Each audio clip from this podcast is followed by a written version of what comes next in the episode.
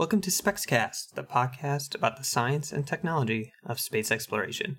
My name is Phil, and this time on the podcast, a few of us sit down to discuss some recent events in space. We haven't had an episode since last November, and we catch up on current events in the space industry. We recorded this episode on February 3rd and later got together to discuss our reactions to SpaceX's Falcon Heavy launch on Wednesday, February 7th. As I mentioned before, a few of us just got together to talk about things, so we're really going back to our roots here. And as such, the audio quality kind of suffers a little bit. So bear with us. One of the reasons why we haven't had an episode since November is because we're all spread out across three different time zones, all with different equipment, all with different schedules, and it's been pretty hectic. So appreciate your listening. Um, those of you that are still subscribed, thank you. And we have things in the works, getting new episodes to you guys, talking about space, and it's going to be a really exciting year. Thanks.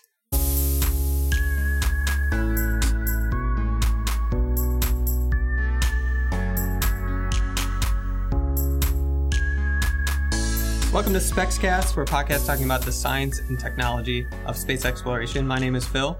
I'm Drew. And I'm TJ. Howdy. You gotta have the howdy. It's been a while. We're three guys talking about space. We all and- we all did something technical for our education, and we were all passionate about space. Yeah, and uh, so today we're gonna sit around and chat about recent news since we haven't got on the mic in six months or something ridiculous, and a lot's been happening. One thing we always love to talk about and kind of started this podcast was SpaceX conversation because SpaceX always likes to do things unconventionally, right? Surprise And us. Even if they are doing something conventional, it ends up being controversial. Uh, case in point, Zuma. Zuma launched on January 7th, Yeah, so, 8 p.m. so EST. Right. January 7th, SpaceX launched. Um, highly classified mission. Uh, Northrop Grumman has the Zuma payload. We don't know what it is, what it does. Uh, it's all highly classified. SpaceX launched it. And then after, you know, the second stage did its thing, uh, they never heard from it, right? So there were no cameras to see what happened or if it was a good separation, all this other stuff because it was classified. And now things went dark and people are pointing fingers asking questions what happened. Um, naturally the blame falls on the new guy on the block uh, but uh, I, I just kind of wanted your opinions you know what in times where things are classified and blame everybody wants to throw blame and should on a billion dollar payload that is obviously super important and um, military stuff is usually very important for security reasons all this other stuff you know, it blame is kind of necessary, right? What What do you guys think? Is SpaceX kind So- of getting the brunt of it, or Well, SpaceX is certainly getting the brunt of it, but they were very quick to come out and say, I believe Gwynne Shotwell tweeted that according to all their data, Falcon performed flawlessly. So they were very quick to say, mean, if I- if there's an issue, it's not our fault. of course they would say that. Well, yes. Of course, anyone would say that. Well, they, they, don't, they don't say that. When they have a failure, they, they very clearly say, we have an, have an issue. Uh, we can step back a little bit. So there's the reason this is such a big deal is that it, the way things played out wasn't how a traditional rocket successor failure would be conveyed to the public. So it was a top secret mission, which when SpaceX What do you does, mean? Does do webcasts for classified missions, but they'll cut off the feed um, for the second stage. So you'll get stage separation, and then that'll either be it or the first stage will come back and return. Uh, and they won't cover second stage, they won't cover payload deployment and all that. So that's what happened for this one. The booster came back to return to launch site. However, uh, hours later, uh, space reporters began to hear hints that maybe the payload mission wasn't completely successful. Because usually the Air Force or whatever government body, we don't know which government body did this mission, would put out confirmation this mission USA dash whatever is successfully in orbit. So the rumor was that White House aide, not White House aides, but congressional aides, uh, had leaked to the press that they were going to an emergency meeting uh, to be informed about this mission, about the failure of this mission, because it's classified It's either hundreds of millions of dollars or billions of dollars. Elon said it might have been their most expensive payload yet. And so, according to the rumors that are being reported, there was an emergency congressional meeting to inform Congress the satellite had failed. So that's what started this, right? So it's not your traditional uh, press release. It was good. It was bad, and also there's no visual uh, confirmation either way. So that kind of got the conspiracy train running very quickly. Um, but there's also some other reports that the second stage deorbited as planned. So what SpaceX does um, for missions that are not full energy missions, they still have some remaining fuel. They will turn on the second stage for one last burn to deorbit into the Indian Ocean to reduce space debris. And that's what happened for this mission. Um, and so you would assume that if the rumor that the payload hadn't detached from the satellite or from the second stage or something along those lines, they would want more time because they had several days to try to jury rig a fix and never uh, discount the efforts of satellite engineers. They are able to find ways of solving problems remotely uh, that would blow your mind. So it's interesting that the rocket deorbited. So instead of deorbiting, they could have left it in orbit for a little bit longer to troubleshoot, maybe fix the problem, and then deorbit. But the the controversy comes in because it deorbited right away. Uh, So they deorbit right away according to mi- the the mission plan and the mission schedule, and so that's a an argument in favor of the mission went on without a hitch, or the mission detached.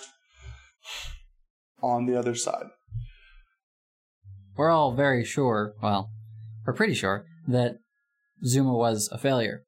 But there were conspiracy theories set out there that all of this, like, Yeah. leak from the aides is just to throw people off the scent, Yeah, and like, it's operating fine. If they want to have orbital stealth, hmm Yeah, the one of the popular conspiracy theories is that it's a stealth satellite, and there is some credence to that uh, because there was a program called Misty, which is supposed to be a low observable satellite, and it looks like uh, the U.S. launched two of those in the late '90s, early 2000s.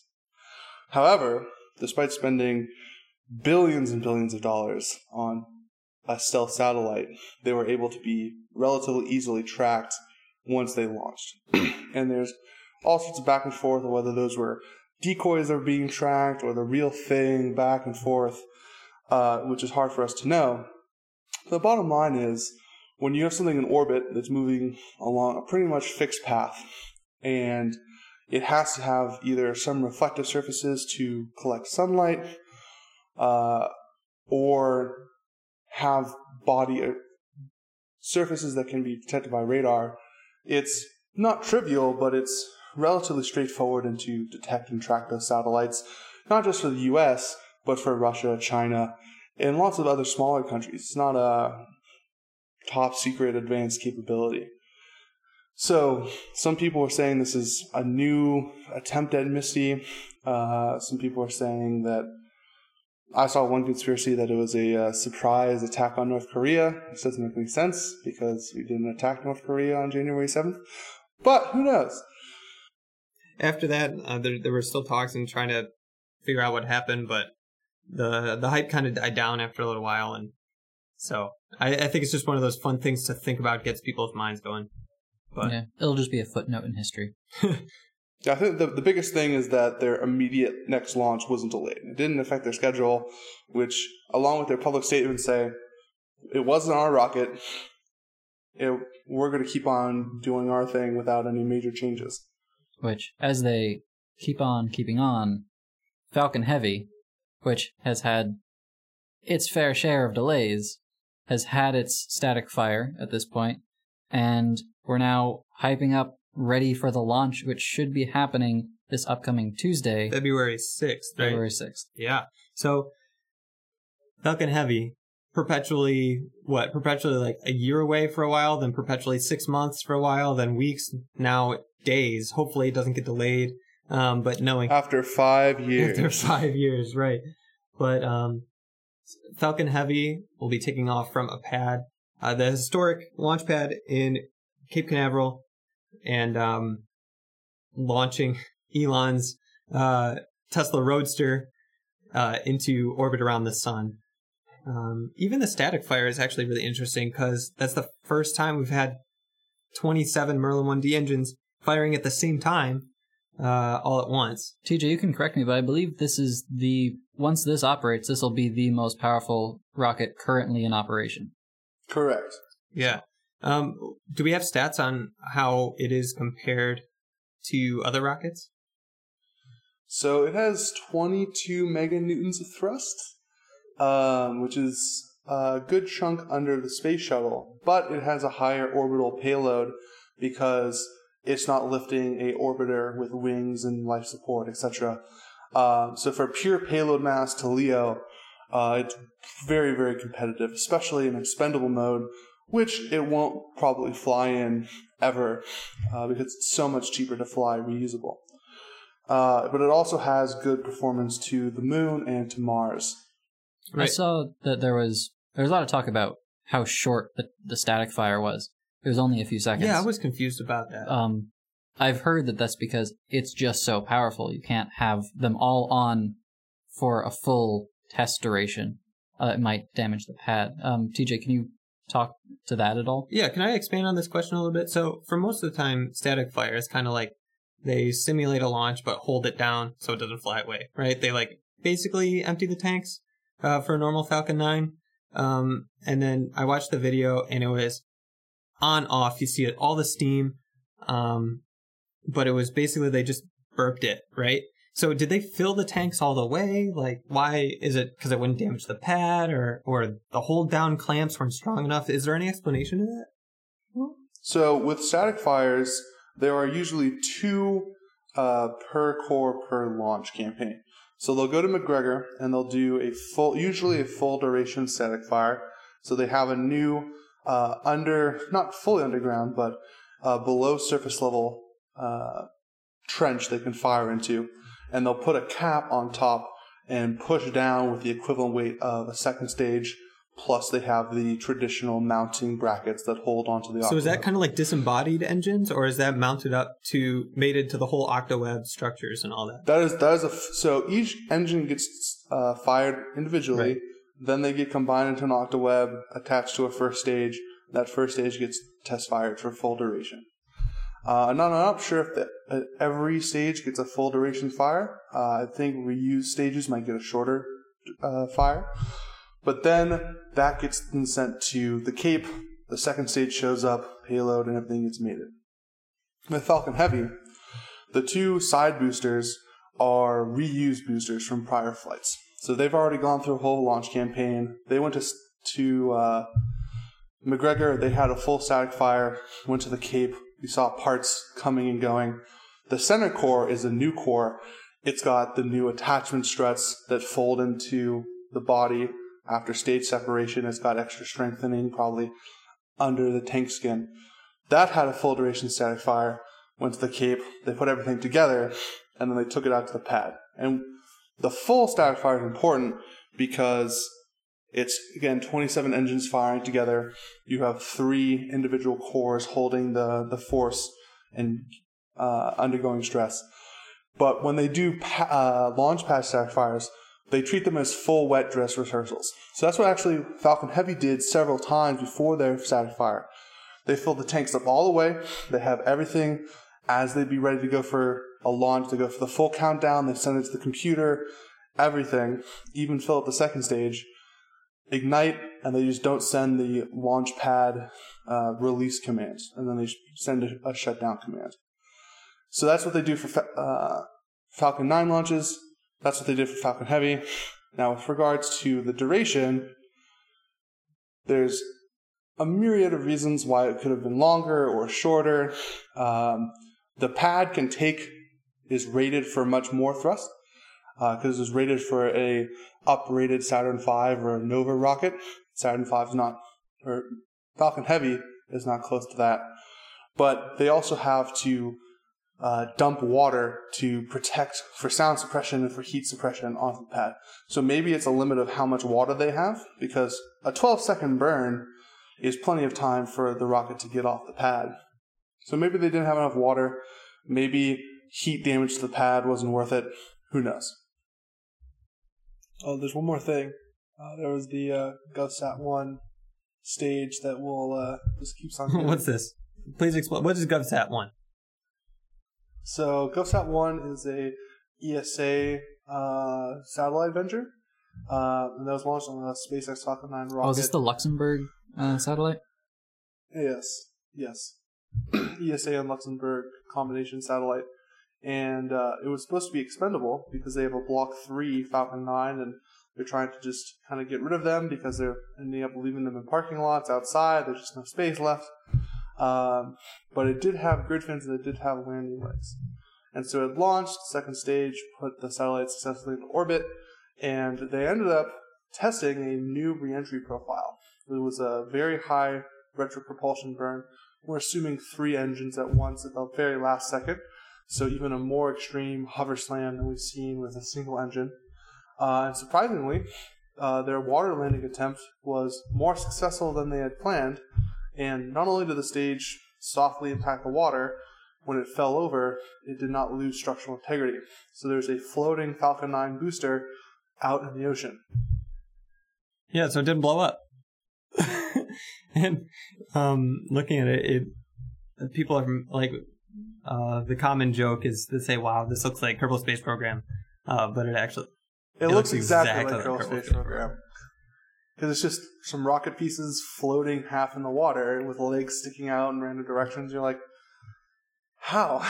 yeah. So that was like it, it, they just didn't want to risk damaging their ship, so it was another water landing like they did before they started uh, recovering rockets. They just Mhm. tested a new profile. Yeah, especially since the drone ship is needed for Falcon Heavy. It's to be really close, catching a rocket, coming back, pulling it off, and getting back on station for the Falcon and the point is to squeeze more performance or um, higher orbits and things out of reusable launches rather like so you can get closer to that limit um and Exactly. The the quicker your burn is, so gravity is applying an acceleration uh, every second, so the the less seconds you are firing, working against gravity, the less total fuel you have to use. So if you can fire at the very last second that's why it's called the suicide burn the very last second you have to fire just enough and just strong enough so you don't um use too much use up all your fuel and don't Smash into the smash- deck. yeah Yeah, theoretically, if you could apply the perfect amount of force to get your velocity to zero at the very last second, that would be the most energy efficient way to land. And uh, that's kind of what Soyuz does, where they have a uh, solid charge at the bottom of the capsule that fires right before impact to slow them down so they don't hit at full speed. Cool. I'm glad they're still iterating on Falcon 9 um, and making the most of every launch. Yeah. And we should see Block 5 starting in late February or May, or February or March. Yeah, so let, let's take a break from SpaceX for a little bit and talk about other rocket companies and uh, launch providers. So I wanted to bring up Rocket Labs. Rocket Labs uh, t- tested their Electron rocket with still testing. I think they have funny names for these. So the first one that fired uh, last year was just a test, Mhm. and that one made it to space but not to orbit. Uh, so their second one that launched was still testing, Mhm. and that's the one that launched recently and was a successful orbital insertion and launched, I believe, three payloads. Right. So before we talk about the payloads, I just want to say that this is commendable and uh, really cool because now we're seeing some success, good news for small, very small payloads to LEO. Um, Electron is going to be very competitive for these small sats. Um, you don't have to be a secondary payload on a Falcon 9 or, um, you know, uh, any other big uh, rocket. You can be a primary payload sort of thing. They're not the only ones, right? No, there's, uh, I believe, Vector um, has a similar competitor rocket, and both of these companies have a surprisingly low cost per kilogram to orbit. Uh, I don't know that Vector. Well, it's not low. Well, It's like compare. a low total cost to orbit. Yeah. I mean, it, It's a very high cost per kilogram. It's twenty two thousand dollars. Cheaper than 100k. Yeah. it's- well, yeah. I mean, I not don't- something you could just Many like. rockets are hundred k per kilogram. The space shuttle was like twenty to thirty k. All right, compared to To put it in perspective, a Falcon 9 is fifteen hundred per kilogram. Okay, so if, if I was So it's not person- cheap per kilogram, it's cheap per full launch, which is important because that lets you choose your own orbit, it lets you choose your own launch date, and gives you a lot of flexibility. So if I was a university program or, um, I, you know, I wanted to launch uh, a CubeSat for my own research, um, and I wanted to put it into into LEO, like, is that the trade that would happen? Like, I could either be a secondary payload for cheap and get into LEO, but I'd have to be like, you know, I, it's going to be within this range. Okay, I can deal with that but I'd really prefer that one, but that's not really attainable. So I'm just going to deal with what I get, get it into space and go versus launch with Electron, get to choose my orbital parameters, get exactly what I want and have to shell out a little more. Is that the trade space? Exactly, and so it's it's trading flexibility and like that perfectness for cost, but it's a, a order of magnitude cheaper than it would be, right? Because a Falcon 9 is $60 million, while an Electron is 6 million. Yeah. So, I mean, I, I hope this will bring, uh, some more growth to small sats. I, I don't see why it wouldn't really, uh, but it, it seems like a small piece of the market, to be honest. But The real benefit is with small sats, not rather than CubeSats, right? Anything in that like 50 to 100 kilogram space, uh, you can now, you know, it's a lot harder to get those integrated into a ride share because they don't fit into that CubeSat, CubeSat standard P-pod. And so now you, for $6 million, which is not unreasonable for a 100 kilogram satellite, uh, you can actually get that up into space, into exactly the orbit you want. yeah, and SpexCast has covered the SmallSat conference for the past two years, and it seems like that industry and that market space is growing really, really quickly. So this may be a fantastic uh, decision by Rocket Labs to be the launch provider for this market. Yeah. I love this rocket. So there's a couple it's just such a It's cute. it's adorable. um, uh, Yeah. but it's also technically awesome. Uh, a lot of it is made through additive manufacturing. The Rutherford engines are largely 3D printed. The uh, body, I believe, is a additive manufactured carbon fiber layup. Uh, so there's a lot of really cool things with this rocket. Yeah, I think they're their first operational orbital rocket with a composite tank. And that gives them a huge step up in mass fraction, which lets them put up a payload for something that is, you know, that that small. Discussion point here. Also, they have. Sorry? What was that? Go ahead.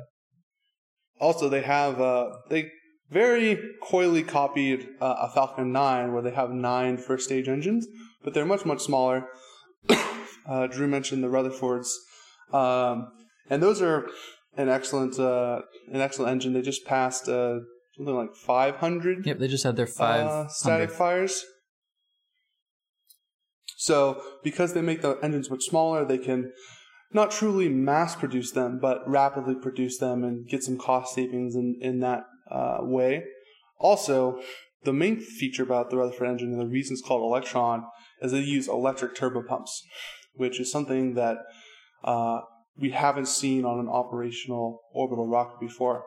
On a traditional rocket, uh, you, depending on what cycle you use, you take some of the fuel the rocket is going to burn, burn that separately in its own smaller combustion chamber to create hot compressed gas, and then run that through turbines.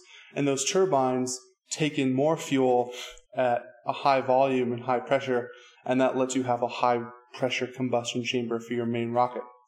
And that's great. However, a certain percentage of your fuel is burning before the main combustion chamber at a lower efficiency. So that's why the Merlin 1D, while it's cheap, relatively simple, doesn't have uh, the pure close to theoretical maximum that a kerosene and liquid oxygen engine could have because of that gas generator bleed.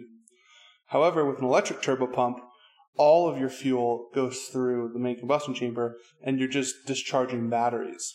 And so they actually have an ISP of something like 311 seconds, which is a rather significant improvement over the Merlin 1D uh, in efficiency, uh, which definitely helps them uh, with their small rocket approach. Now, I didn't read an article about this, but I heard from someone that the batteries that run these are ejected as they are depleted, which Yeah, I think on the, the second So stage Kerbal. they have battery clips, and as the battery pack is depleted, they dump it out so they can reduce their dry mass. Uh, because the batteries make up a significant fraction of the second stage mass, so if they can get can dump those, they can have a much more efficient second stage. That's so Kerbal.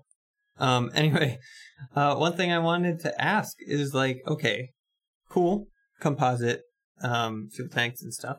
One thing that we've been talking a lot about, especially with BFR, is like composite fuel tanks because reusability. You know, if the point of investing more money into um, composite materials is because they're so expensive, so it's better to reuse them because then, you know, it's not worth being expendable with all this expensive stuff.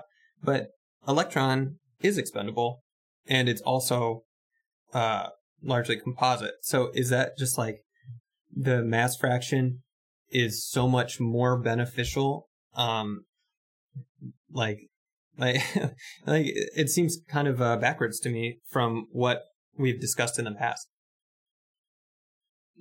I think it's more of a kind of solving for payload mass rather than total cost.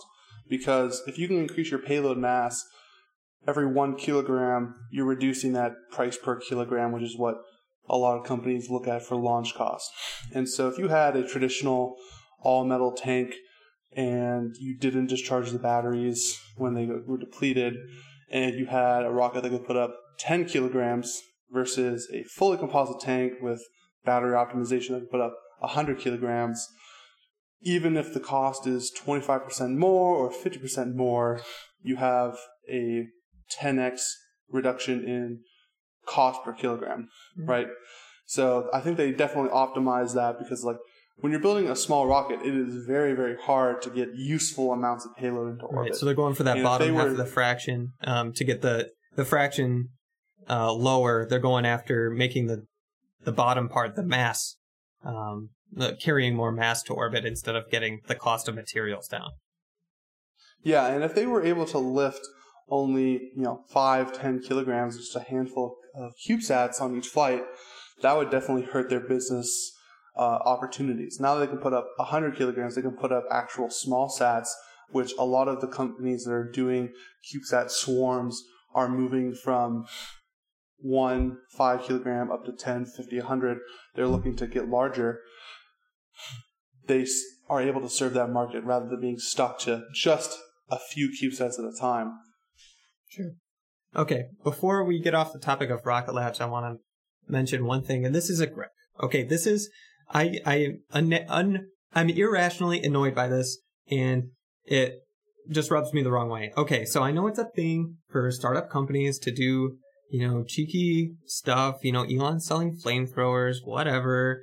Um, but one of the payloads on still testing was this stupid disco ball. Okay, so it's what's it called? The Humanity Star. Star, yeah, Humanity Star. Okay, I, so I want to bring this up because I just think it's dumb. And you're setting up this big reflective geodesic sphere, um, and for no reason. Okay, like why? It's just a big reflective thing. If you're like, th- I'm thinking of the astronomers out there, like what? It's just why? Why?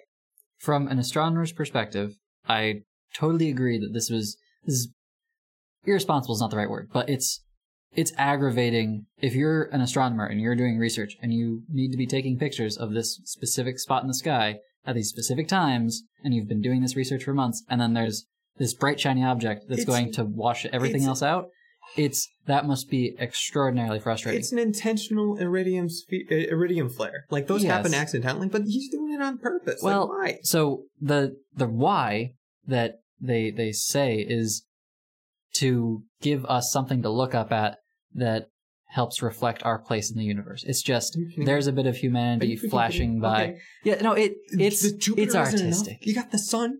That puts you in your place. Dude, it's the same size as the moon, but it's 9.3 million miles away. Doesn't that put you in your freaking place? It's not going to be up for that long. It's not. Look through your telescope. It's at a relatively low orbit. Go It to- will eventually Go to re-enter. Walmart, buy a telescope, look at the moon.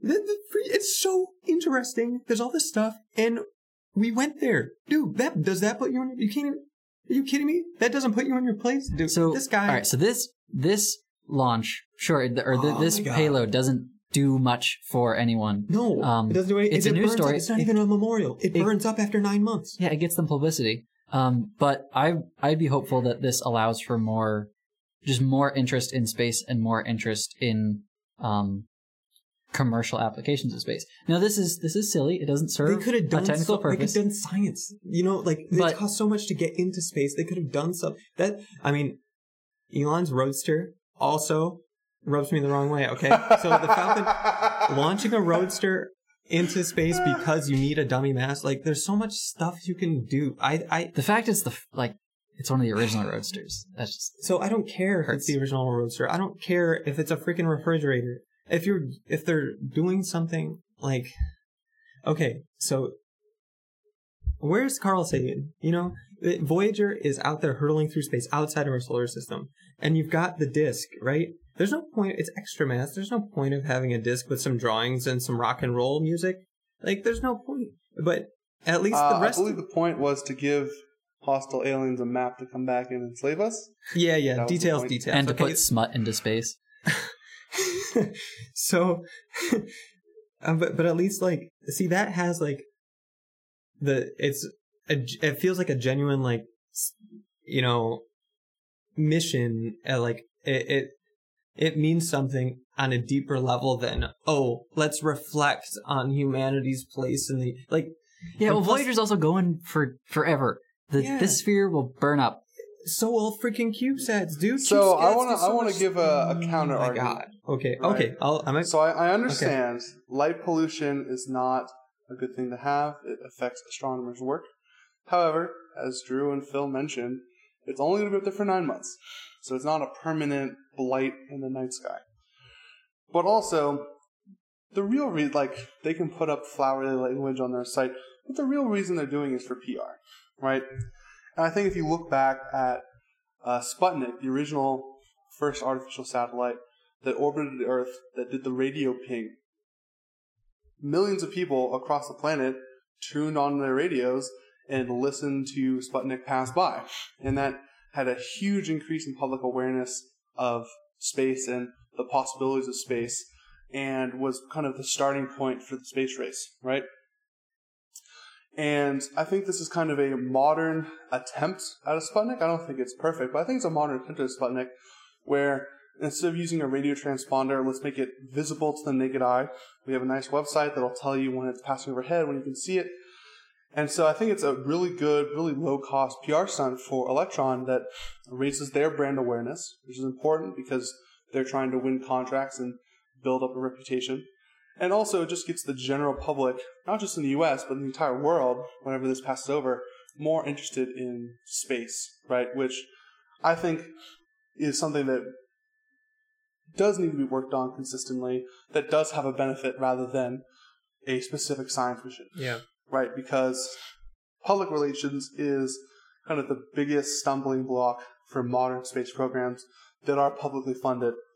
And I think this is a net positive. Uh, the damage is going to be minor. Astronomers Yeah. already handle iridium flares without much problem. Right. So, it's only going to be a nine month inconvenience for a few people. Sure. I mean, I just So I, I think it's not a, a net negative. I just feel like it's such a it's like one of those things where I don't know, it just doesn't feel it, it's so if they put a reflective thing and sent it on a path to Mars and you can look at it and be like, wow, that's going to Mars or wow, that's on Mars. Something like I feel like they're they're projecting like all this grand stuff, but it doesn't really merit it. Like it's one of those. It, it's like I don't But- know. Someone someone that's already super rich saying like, uh, you know, I feel bad for the people that are suffering right now, and it's like, but you don't show that in your daily life. You know what I mean? Sure, that I mean that's a bit of a stretch. That's a, a stretch of a Okay, let me- I- But- I Hold can on, use a hold on. different analogy. but- but this is the it's I want to go back to the Sputnik comment because the Sputnik thing was political, not just a PR stunt. That was propaganda. True. Um, but It's a political PR stunt. but this is Go I mean, USSR. the, this is exactly its purpose is PR. We're talking about it. We're talking about Rocket Labs. Although you might be angry about it, it were there's no such thing as bad So, uh, publicity, right? I'm not angry. I just feel like it. It's such a missed opportunity. Like I feel like they could have. They're they're pumping it up and seven. It's a it's an empty PR stunt. All it is is a reflective ball, and things have been in LEO forever. And this is not the first small scale launcher. You know, like they're not really breaking new ground here. Like, sure, it's important. Sure, it's great for the industry, but it's not novel. What they're doing, it's a dummy mass, and I feel like they don't. To be fair, they launched three paying satellites as well. Okay, So this was their their kind of unique payload for their mission, which you know because it's a test, they they need to be low cost because sure. if they spend hundred thousand dollars or a million dollars on a useful satellite for each test mission, Sure. and they every time they get destroyed, that increases their. I just feel like they're lowering the bar for that type of thing. Like, I think it's more of an. I mean, again, its purpose is PR, but it's also this kind of wave into the potential for art art in space. There okay, has been a proposal um, for a for the 2020 Tokyo Games, the Olympics in Tokyo. There has been a proposal to make an artificial meteor shower over the Olympics. that's dangerous. Okay, Yeah, well, I mean, everything will burn up, but essentially, you just you send up.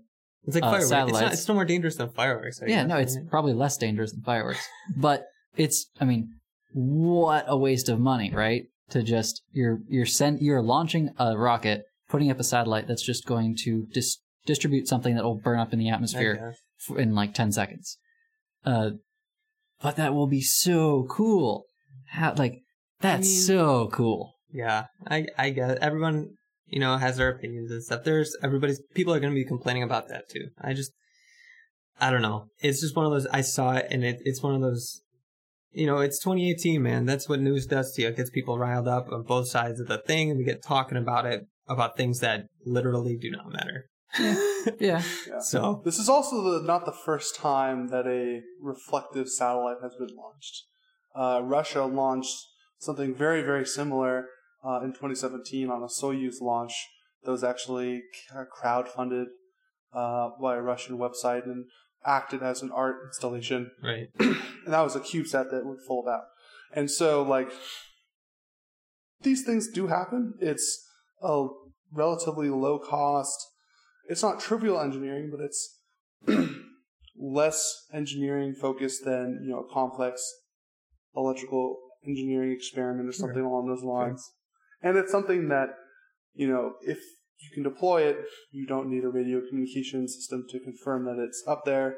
So it is it is a good first artificial satellite for a lot of organizations. all right. So we've been talking about this for way too long. Let's talk about something else that is one one last payload Oh for Electron. Okay. So after the successful launch of Electron and the three paying satellites and the Humanity Star or Sphere, uh, Electron or Rocket Labs announced that they had also launched a experimental kick stage or third stage for Electron Oh yes, on still testing. And that is important because Rocket Labs is booked for one of the Lunar X Prize competitors. And so we could see this year a lunar lunar lander rover combo launch on Electron rocket, get pushed by a third stage to the moon, and then their system would autonomously land and deploy a rover on the surface of the moon, all through private uh, funding and private engineering. So a kick stage is, is powerful enough to, uh, you know, get it onto a lunar trajectory. Like you, because I mean they're only launched into Supposedly. LEO. They're only launching to LEO. They don't launch to GEO, as far as I know. So um, maybe that kick stage. It Could, depends depends on how big their uh, system is. yeah, they could be clever about it, maybe, but that's. I mean, that's interesting. That'll be fun to see. Uh, well, I'm all riled up and frustrated. Let's talk about more failures. Uh, Arianespace um, recently had a failure with one of their launchers. TJ, do you want to explain that one? Yeah, so we had a relatively routine Arianespace uh, Ariane 5 launch out of French Guiana. I think that's how you pronounce that. Um, insert date here. But uh, it was a dual satellite launch. And so what the Ariane 5 is able to do is it has a multi level payload adapter, so they can actually put two relatively full size satellites on top to take advantage of the large payload mass of Ariane 5. So they launch, and if you watch the live stream, we had camera feeds uh, for most of the first stage, then it switched to a telemetry feed that showed first stage separation, second stage uh, ignition, all the way into orbit. Uh, and then right before uh, the first satellite separation, uh, the feed cut off, and we had um, reports coming out of Arianespace that they had actually lost telemetry of the, the rocket minutes and minutes ago. That shortly after first stage separation, they had lost all telemetry. Which, A, please don't lie on your telemetry. Thank you. Uh, and two, uh, would indicate a mission failure. So, props to the engineers at Arianespace. They went in and did their uh, their best work, and were actually able to not recover, but identify that the second stage of Ariane 5 had put the payloads into orbit. Uh, they weren't the correct orbit, but it was close enough that both satellites uh, had separated from the second stage and could go into their operating orbits. Yep. One So, had a chemical a- propulsion system, and the other had uh, an ion drive. So that one will take a while to get in. Took a while to get into its orbit, but they were able to reach their correct orbits. So it wasn't nominal success, but it got there. It's a partial failure, yeah. Where the payloads were put in the wrong orbit, but the satellites weren't lost. The satellites will go on to have full, exciting lives uh, in orbit.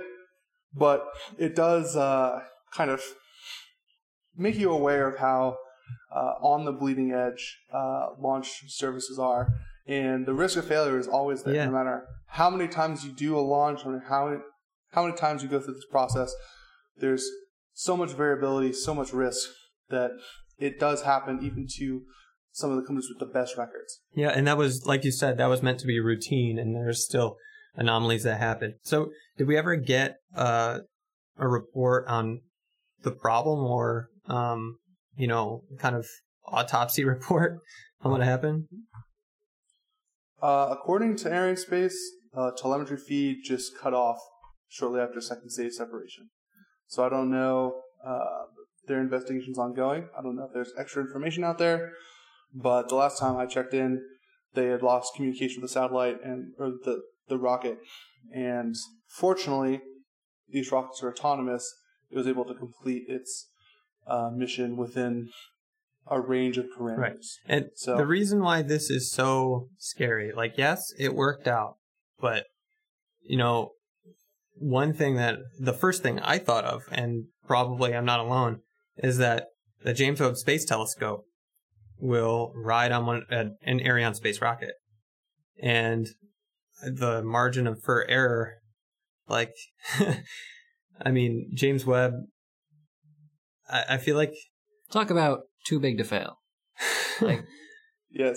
so the definition of too big to fail. so yeah Almost nine billion dollars. yeah and Twenty years in 20 counting. years yeah and there's a lot of time a lot of you know good science on the line to be fair. And if that got launched in the kind of wrong orbit or whatever i'm not sure that the james webb could recover. No, especially since it's it's going to L two, right? Yeah, yeah, it's going to so like that's- trailing that's a- lagrange point right? Um so it's going to be kind of being towed behind the earth uh, a little bit further away from the earth and looking at all parts of the universe in infrared and doing some hyperspectral um, things, and it's supposed to be the next Hubble, and Hubble is you know legendary, and James Webb promises to meet that um, expectation. So, you know, I it's just another another thing that makes me facepalm when looking at the James Webb uh, program, and it's like things. I feel sorry for this for this program because things can't get any worse. Now they have to worry about the launch or the riding. Are Well, you kidding me? do they though? Because yes, this was an anomaly, but Ariane and Ariane 5 have had a, a great track record up until this point, but Sure. one anomaly doesn't mean that the entire line of rockets is garbage. True. Um, and Past performance does not indicate future performance. Correct. Yeah, well, that goes in both directions. So there's no guarantee of success, but th- this is also not an indication that it's going to fail. Yeah, but That's true. it's just a reminder that rocket science is hard, right? Um, I mean, at least it wasn't another Amos six. Yeah. So, Oh. sorry, oh, sorry, TJ. I just imagine James Webb just going boom. I'm just like, oh no. Uh, I would mm. burst into, I would weep.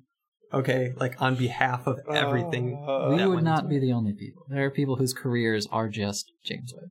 They Or started their first job out of college was James Webb, and their last job out of college, until they retire, will be James Webb. Mhm. and the amount of research that James Webb will be capable of, all of that research would, you know, then be gone. Uh, Some of that research would be done at RIT. Um. anyway, yeah. So it, it, I mean, it's just like even this partial failure, honestly, wasn't that bad. You know, they they're they lost cell signal for a little bit. You know, they're It wasn't that bad because they recovered. yeah, well, think about um, was it Voyager two that they had to the the Centaur stage had to correct for something that went wrong in the initial flight uh, in order to get Voyager two on its way to the you know its correct flyby of Jupiter, uh, and they had three seconds of fuel left mhm. to give it the boost it needed. So there have been many close close calls in space, and this is about as minimally damaging as a failure can be. But as Phil you pointed out, space is hard. makes me scared, dude. Yes. So So hopefully, uh, Ariane Five is nice and healthy by the time James Webb launches sometime in the 2020s or 2030s. So, asterisk. All right, so someday. so um All right. Well, we're an hour in already, so let's let's go to the NASA stuff. Yeah, NASA. So, um, I, I this one I'll get TJ talking. I think so. Commercial crew, um, SpaceX and Boeing are uh, both building uh, crewed capsules that will ferry astronauts to and from the International Space Station. Um, and they're both on parallel timelines, right? SpaceX has had the lead for a while now um, in their projected completion date of their milestones. First, they're going to do, you know, they've done um, life support testing. Their uh, other milestones on the way are, um, you know, abort testing, in-flight abort, um, uncrewed testing, and then finally a crewed test. And recently, we've seen a shift in milestones to where um, Boeing's Starliner capsule will is predicted to take astronauts to the space station before SpaceX's Dragon. So I figured TJ would have something to say about this, as you know, the resident SpaceX fanboy here. Big thumbs up. So, I mean, there's been rumors of delays of commercial crew pretty much every month of the program since it started. Um, there's been a lot of issues early on about not having full funding, which stretched out these timelines from 2015 to now it's 2018, 2019. Uh, also, there's a couple things that are kind of leading delays currently. So, first up is Falcon 9 Block 5. NASA had some concerns they wanted to uh, have addressed before crew fly on a Falcon 9, and that includes cracks in turbine blades, uh, turbo pump uh, blades, Uh, so there's a new upgraded version of the Merlin 1D because why name it anything else? Uh, they'll be flying on Block 5 that has its improvements. Then there's uh, the COPV, COPV, as Chris says, COPV issue, uh, which was resulted in Amos 6, um, and also also COPV issue on CRS 7, where The CRS seven was struts. liquid- it was a strut holding a COPV. Oh, so it's kind of related. kind of related. Um, but for those that don't know, Amos 6 had liquid oxygen uh, get under the carbon fiber binding uh, of the COPV tank, and due to very complex physics on the edge of material science, solid oxygen formed, reacted with the carbon lining, causing it to buckle and causing an ignition or an explosion that destroyed the vehicle. yeah, COPV So is a NASA carbon overwrap pressure vessel. pressure vessel, yeah. So SpaceX is working on updated designs that don't have that. The immediate solution was to change their fueling procedure because they've been using that technology without issue for many launches before. So now NASA uh, is paying SpaceX to develop, uh, I believe, titanium only pressure vessels. So no carbon uh, fiber overwrap, just uh, a stronger metal. And those are those weigh more, but are more in line with what other rockets use. Uh, so it's a more proven technology. And so there's a chance that NASA might force SpaceX to use the titanium COPVs instead of the new COPVs. Oopsie. Anyways, um, but that's an extra addition to the timeline. And I mean, on how top much of all of ti- that, How much addition could that be swapping it out for a different design? But anyway, well, okay, not continue. only does it, not only does it, it, it's a different technology, and you're swapping it out, but it ch- changes the weight characteristics of the rocket, okay, right? Because you have heavier mass closer to the bottom of the tanks, and you also have just more dry mass, okay. so you have less performance. Which Sure. performance is an issue on on. You're flying to the. ISS, so okay. Yeah. But it changes the flight characteristics and all that. I can see that. Okay. And on top of all of this, SpaceX agreed that they NASA wants to see seven block Block Five missions before crew can board a Crew Dragon and Block Five Saturn Five or Falcon Nine to the ISS, which with SpaceX's current flight rate. That's not that bad. That's two months, two and a half Does that months in- of flight. does that include uh test flights like uh in-flight abort? Yes. Well, not in flight on board, but any flight of uh, Falcon 9 Block 5. So those are some leading causes of delays. So they're gonna fly Block Five seven times, and Seven times before crew go. okay, In comparison, Boeing with Starliner uh, is flying on a somewhat new variant of Atlas V. They're using a two engine Centaur, so that's two RL 10 engines, because uh, Crew Drag or Starliner is going to be a heavy payload and they want to have better performance uh, and less coasting time. Uh, it also has that aerodynamic shroud on top because it's a huge bulbous thing with multiple core diameter changes. Um, and Atlas V, uh, that new variant will only have to fly two two times before Boeing is allowed to fly crew. so even with the slower flight rate, Boeing has to fly fewer times, and then SpaceX has to fly more times. So that's how we're getting our projection for when they're gonna hit these milestones. That is that's uh, a contributing factor. To be fair, SpaceX agreed to seven, and Boeing agreed to two. They could have not agreed to that. Like, it's not. No, I mean No one's disputing the number of they both they both seem like reasonable uh things. Everyone wants to be safe no one wants to have to use their abort system. And like i think both are reasonable. Um i just thought it was an interesting uh shift in the timelines because for the longest time spacex has been predicted to to beat boeing. And like that's you know, one of the Right now, both timelines are so are still so much in flux that it like I think they're scheduled for one month ahead. That's not like that could change. one month of slip can happen easily. because of weather. if we're honest, right? Yeah, the big issue, the biggest cause of delays in the past year and a half has been micrometeor impact ratings and the calculation for loss of crew. So, uh, NASA has two numbers. There's loss of mission and loss of crew, which is out of how many flights or how many flights would it take for one flight to result in the mission objective not being achieved, which is loss of mission, or for a crew to be lost in flight.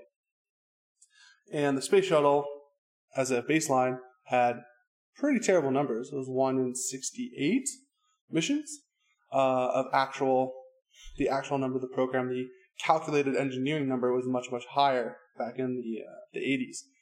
But back when we still had Constellation and the Orion, pro- well, not Orion, back in the Constellation program, and when Commercial Crew was coming up, they defined we wanted to be a hundred times better than the space shuttle. It's kind of an is loss of arbitrary goal. 600.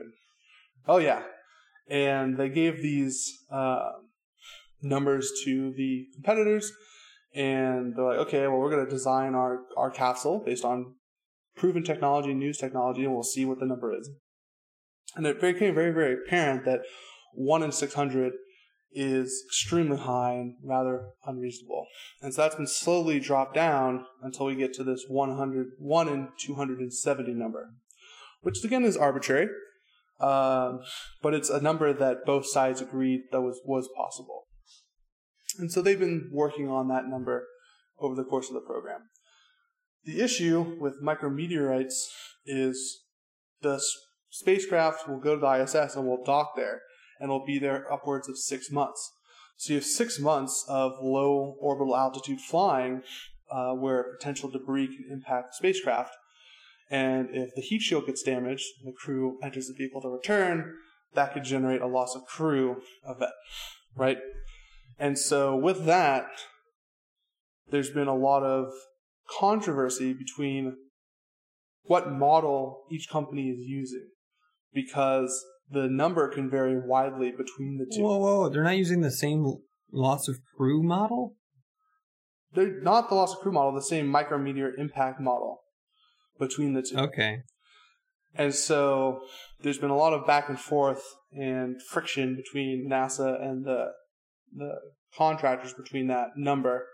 And also, uh, we've seen things like propulsive uh, landings cut to increase loss of crew number and other things that were initially announced with Crew Dragon.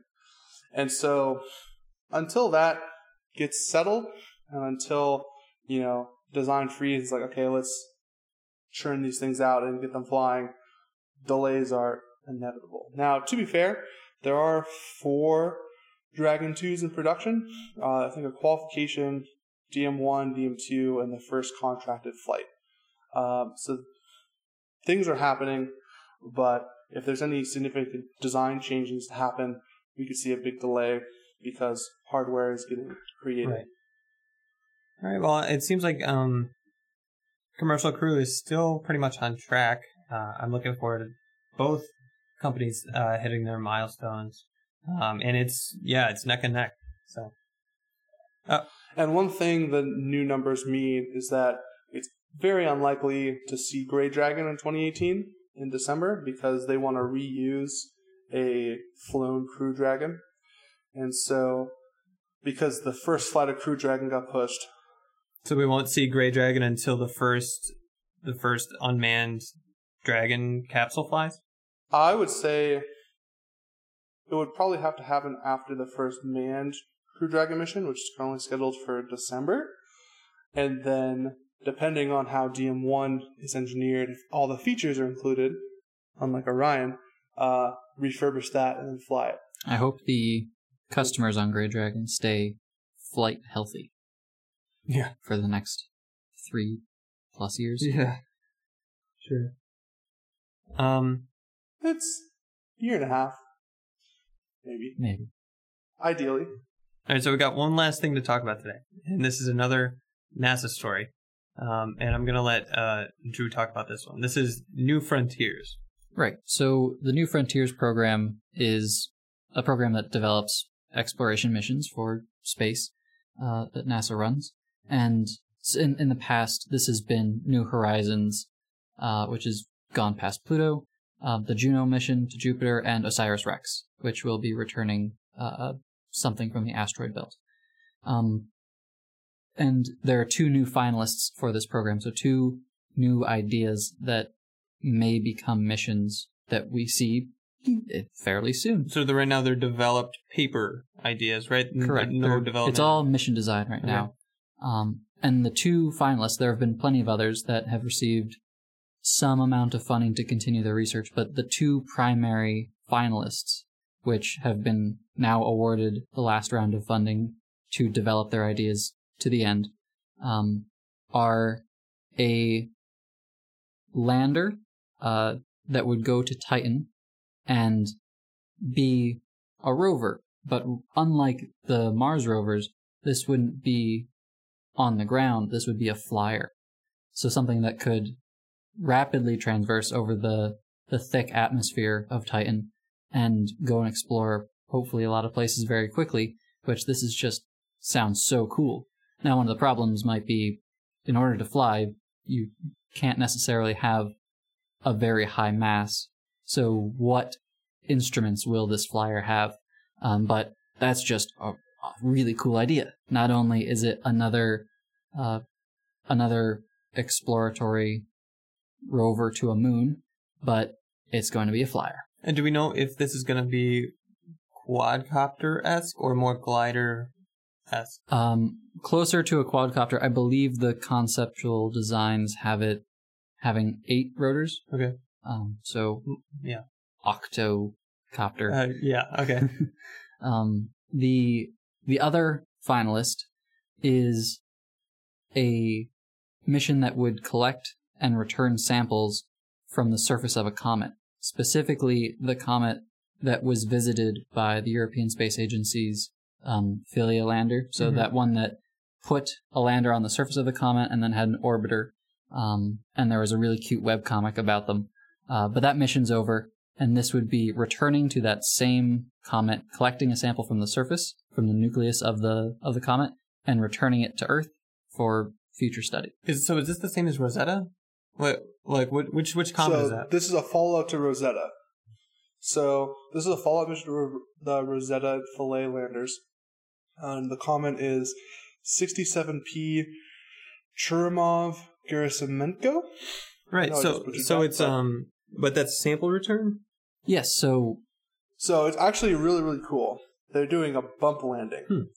So Yeah, that was a problem with Philae. They wanted to. So Philae was the the little mini guy that shot out a harpoon, but it bounced into a shadow, mhm. right? And they couldn't attach.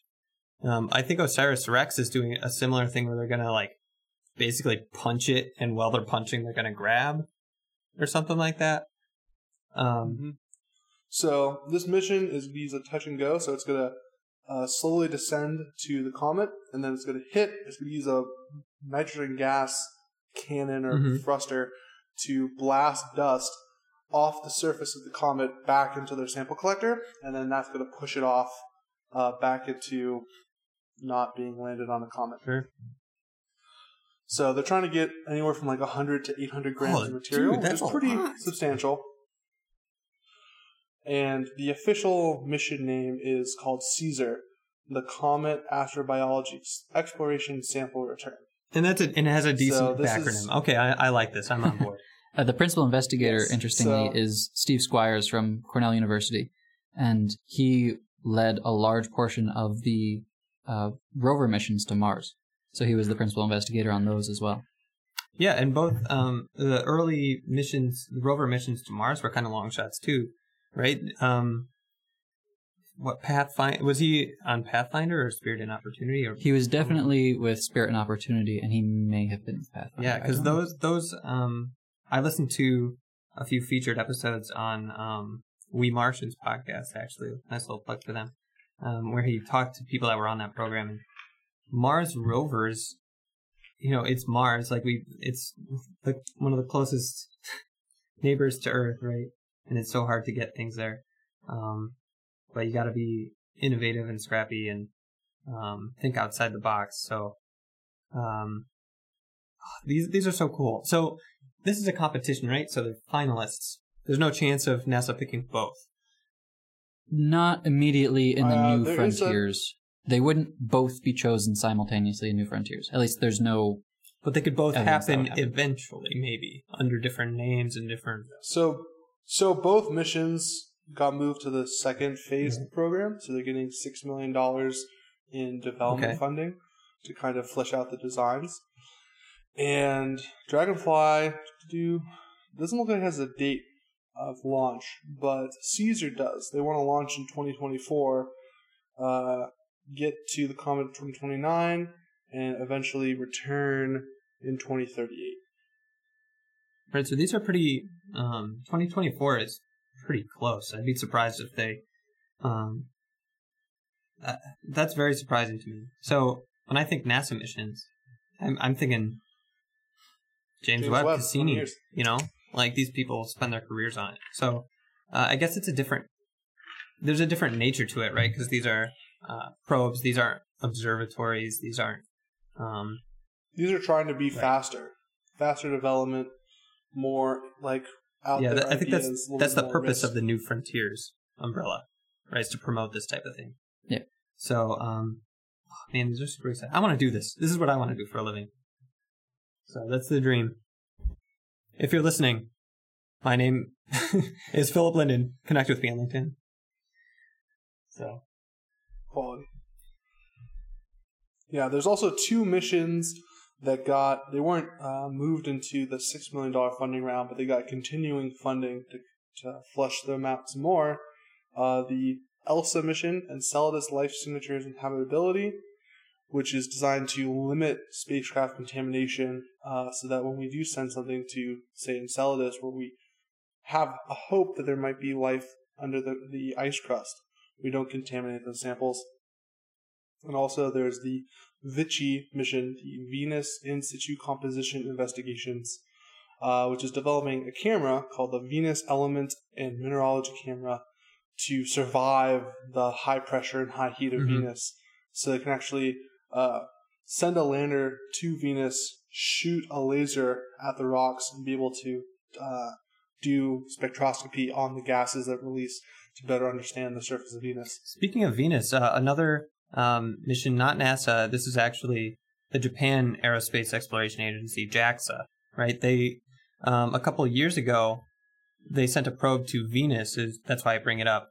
And just recently we find out it's alive. I guess. It's alive and it, it seems to have made it. Um, apparently, some of its uh, engines blew up uh, seven years ago, but it, it and everyone counted it out as as a lost mission. But it seems to have reached uh, Venus and is uh, taking pictures. So Yeah.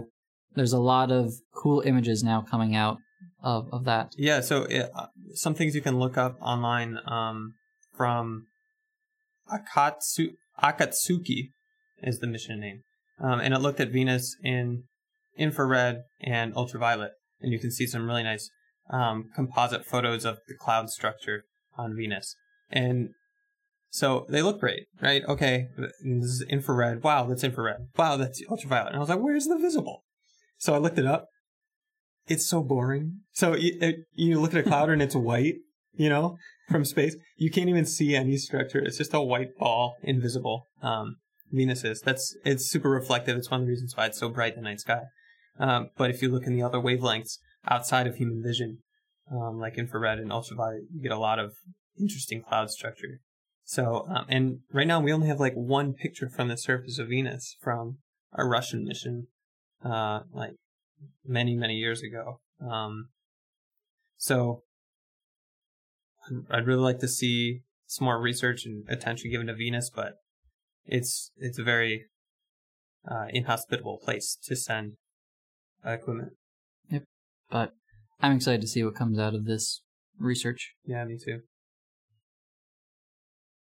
All right, that's all I had for today. Um, we are just getting together, uh, chat for a little bit, have some quality space talking time, right? Thanks for chatting with me, guys. We're we're semi-remote right now. TJ's out in Colorado. Um, I'm visiting Rochester to see uh, Drew and some other people. So um, this is fun. Let we got to do this more. We have to do this more. Yes, we do. All right, thanks for listening to SpexCast. Um, you can follow us on Twitter. We're very active there at RIT SPEX. That's R I T S P E X. Um, you can visit RIT Space Exploration's website at spex.rit.edu. Um, and you can get in touch with us by email as well. We are spexcast at gmail.com. Uh, we look forward to having more episodes in the future. We're still working out scheduling and a few more things. So we'll catch you next time. Yeah, in the past six months we've had two graduations. Oh my god. Uh, It's been ridiculous. And you're next. Yeah. You're next group.